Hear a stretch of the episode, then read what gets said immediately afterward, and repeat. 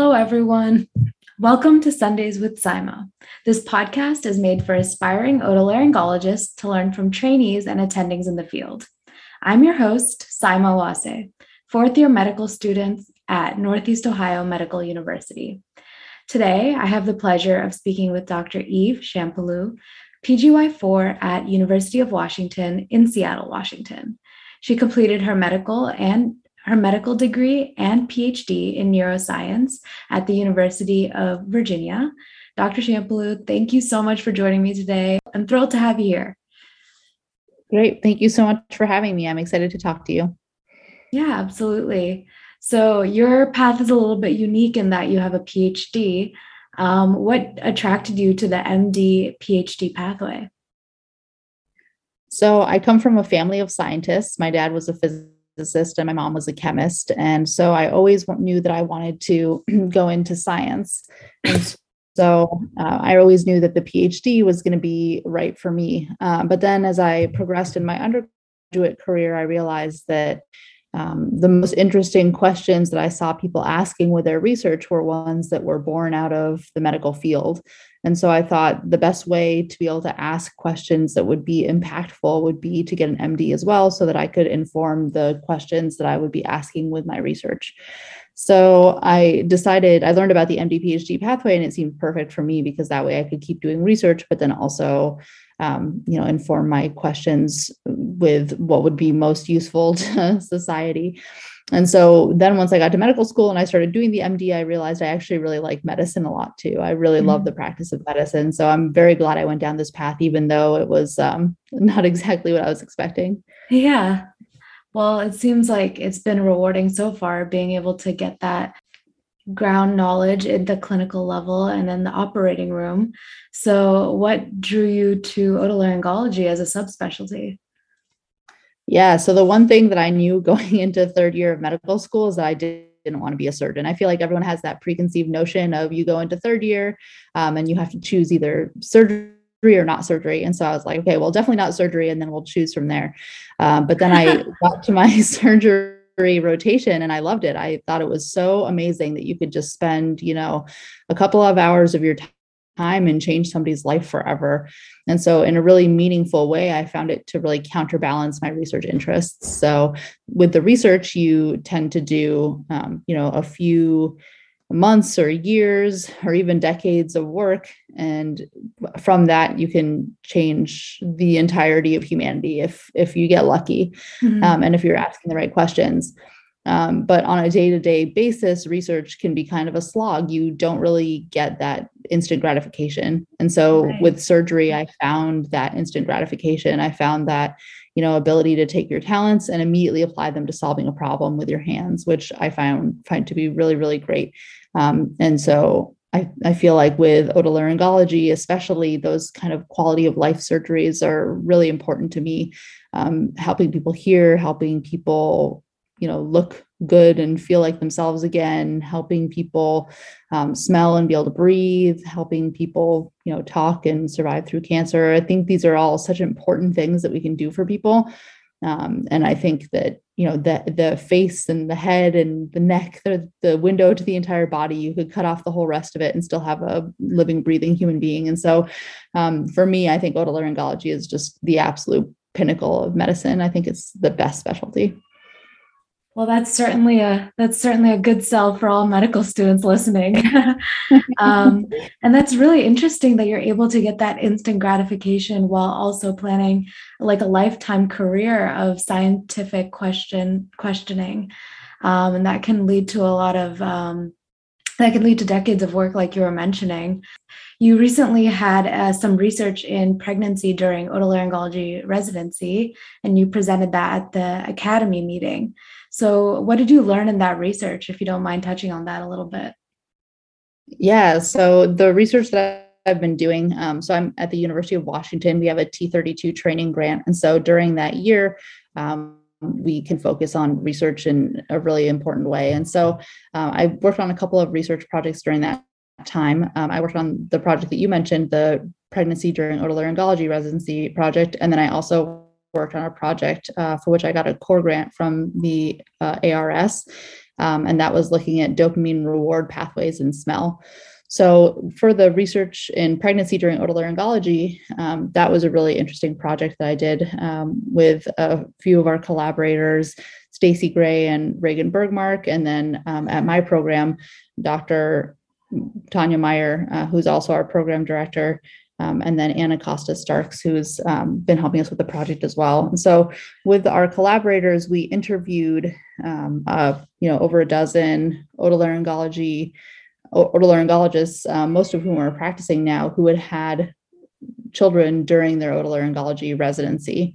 Um, so these all all of these people uh, identified as women. So I'll just use the word woman going forward. So these women trained and had a baby and went through the rigors of you know being pregnant during residency, um, trying to figure out how to feed their baby during residency with breastfeeding. So all these things were very very challenging. Um, you know, I think the biggest thing that struck me was that women have enormously difficult time breastfeeding and practicing medicine at the same time um, which is really too bad because it's it should be up to a woman and her family how they feed their child mm-hmm. and um, you know with residency every minute is is busy every second is busy and so to say i need to get away and go pump breast milk so that i can feed my baby um, it can be really hard for people, especially mm-hmm. if somebody isn't, you know, as assertive and doesn't feel like they can stand up for themselves and doesn't feel empowered to do that. So it really falls to the programs to provide that safe space, and to provide that space, safe, protected time and it's vitally important that we do that because if we want to retain the best and the brightest, and if we want to retain especially women as leaders in otolaryngology, we have to make sure that they have a safe space in academia in order to have their families. And unfortunately, just biologically, there's only half of the population that can take care of this biological function. And so um, to exclude half of the population from, you know, the highest echelons of academic medicine is just, it, it's just unfair and it's, and it's not right. Mm-hmm. And you're mm-hmm. also cheating you know programs and departments would, would be cheating themselves if they did that because um, you know women provide not only an important um, an important perspective to otolaryngology. They're, you know, you're just cutting out half of the best otolaryngologists. So sure. um, for me, I, I, think it's really, really important that that safe space be provided.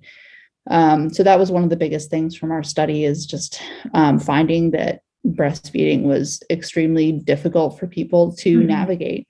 Um, and as physicians, we learned that you know the the pithy saying of breast is best you know uh, breast milk is uh, biologically created perfect food for babies and um, to not give babies what they're supposed to have just because it's inconvenient for the people around somebody is it's just not it's not okay. Mm-hmm. so yeah sure. And you talked about a safe space and creating that for women in general. How do you think in general in the field um, this need can be addressed better for women or women in training?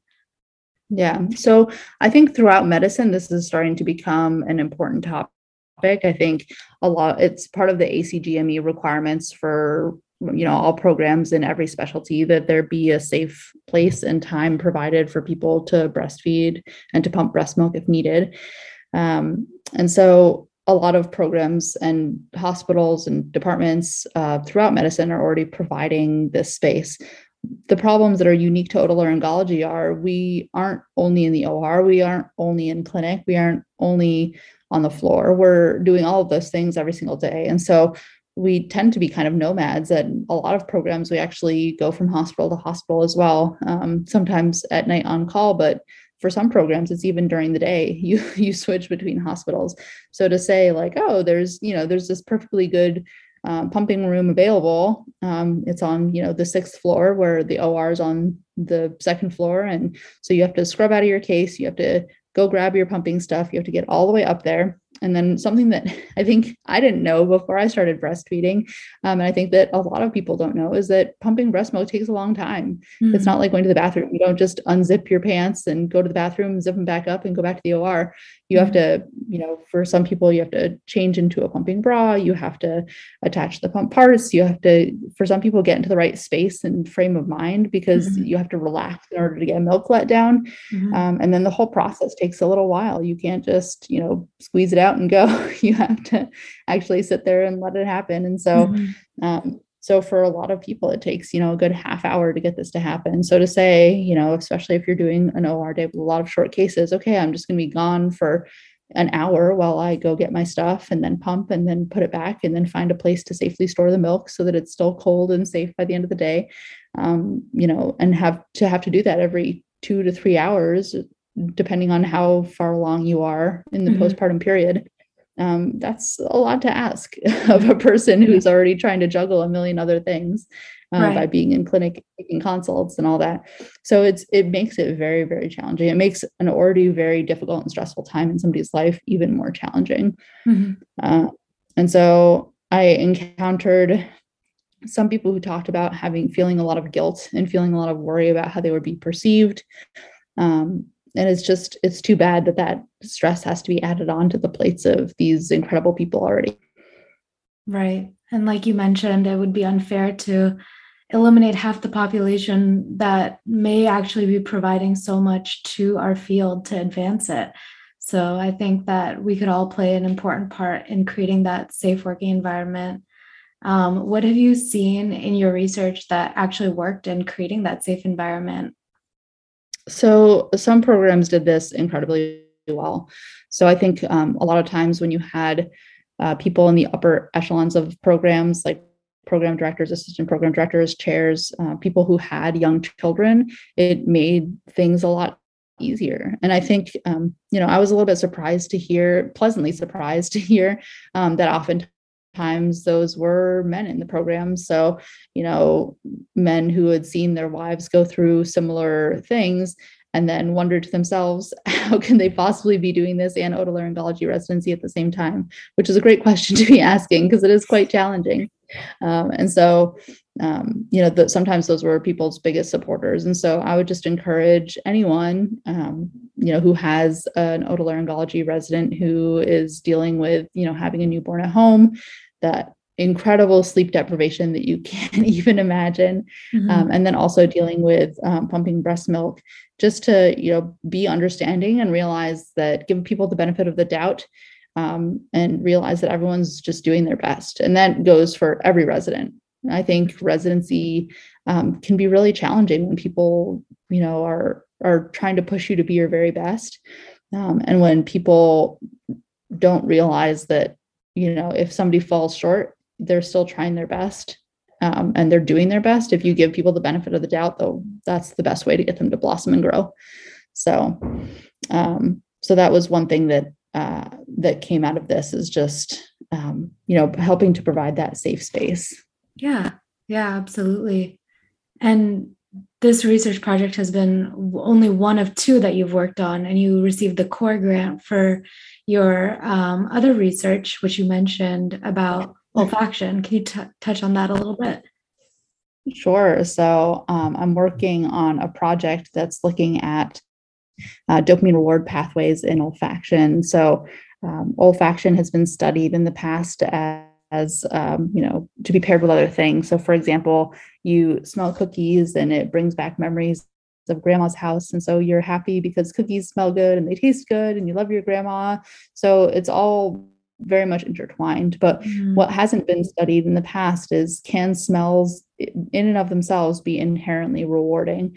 So if so, can we then use them to motivate behavior? So what we're doing is um, we set up a smell delivery chamber and we're using rats and we're studying that when we provide them with appetitive odors um, that we are able to elicit dopamine responses from their nucleus accumbens, which is one of the pleasure centers of the brain.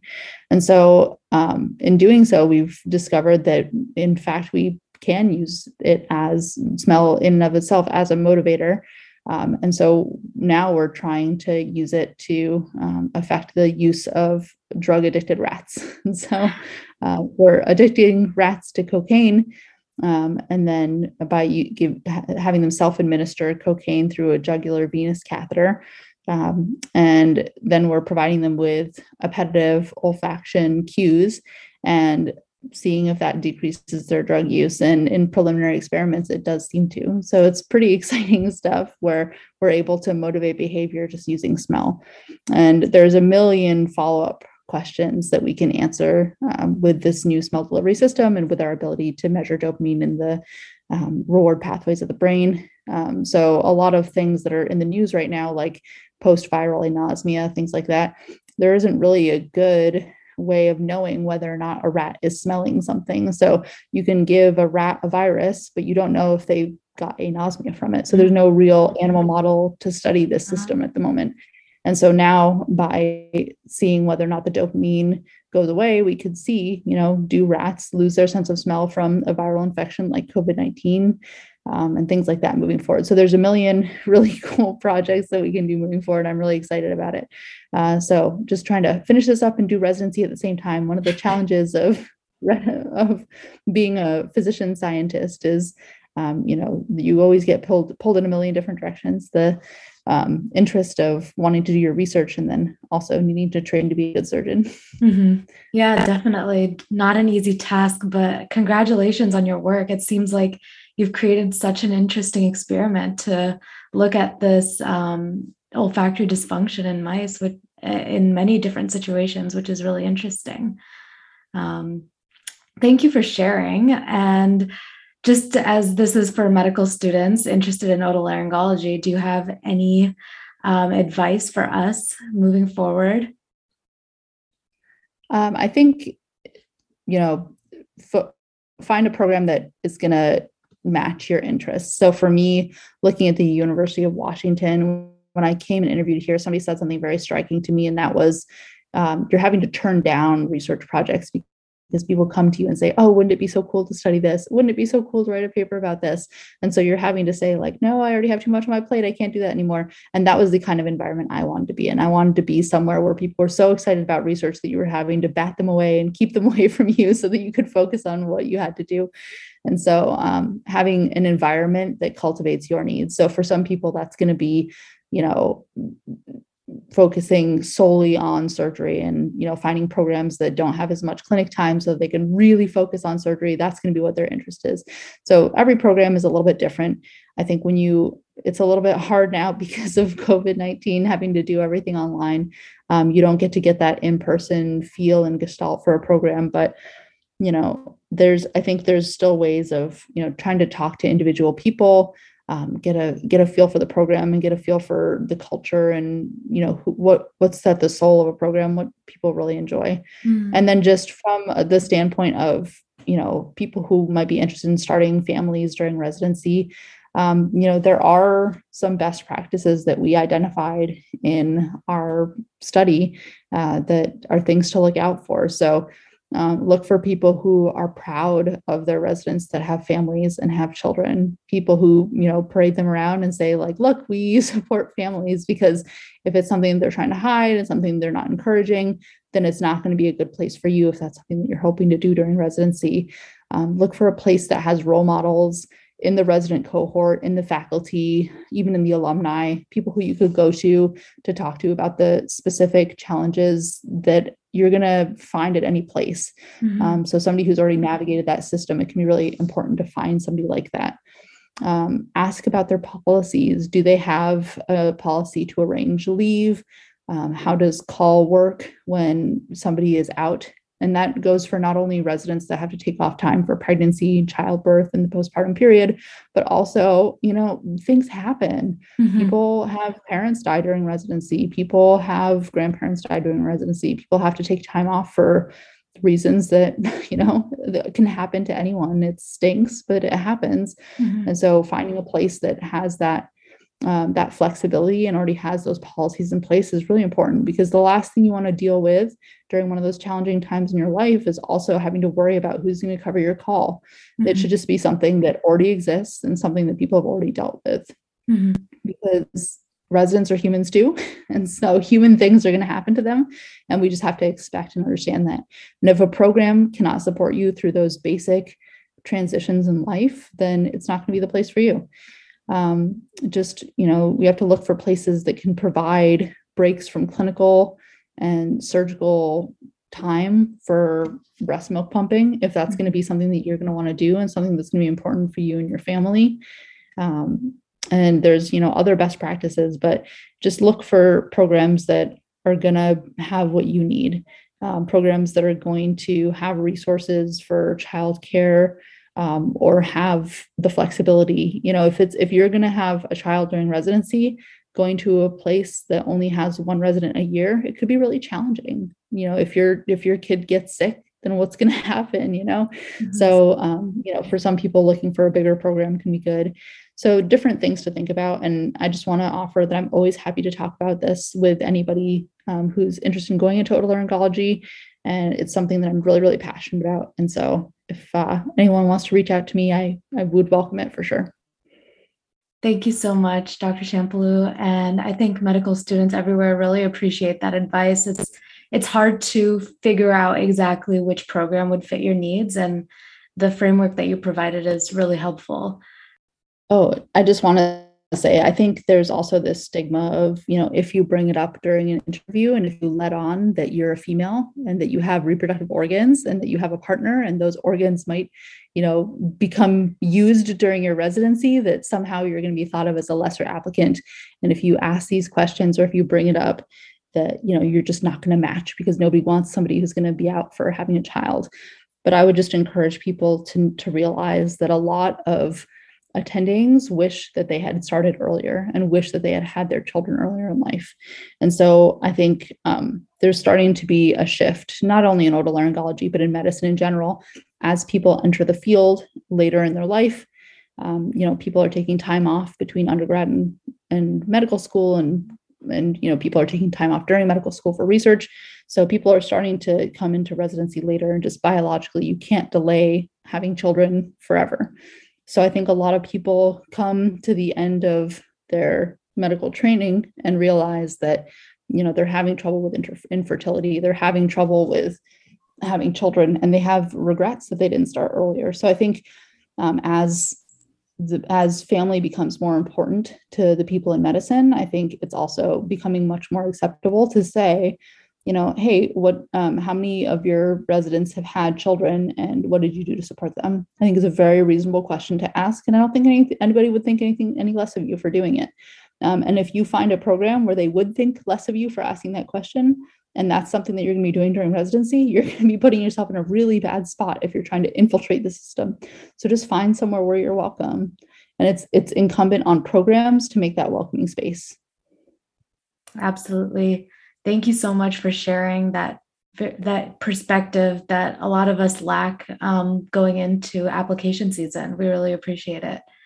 Uh, any final thoughts?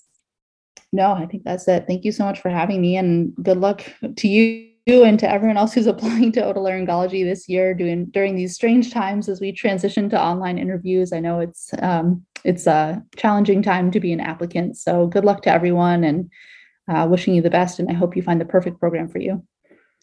Thank you. Thank you to the listeners for making it to the end of this episode of sundays with Saima. check us out next sunday on the next episode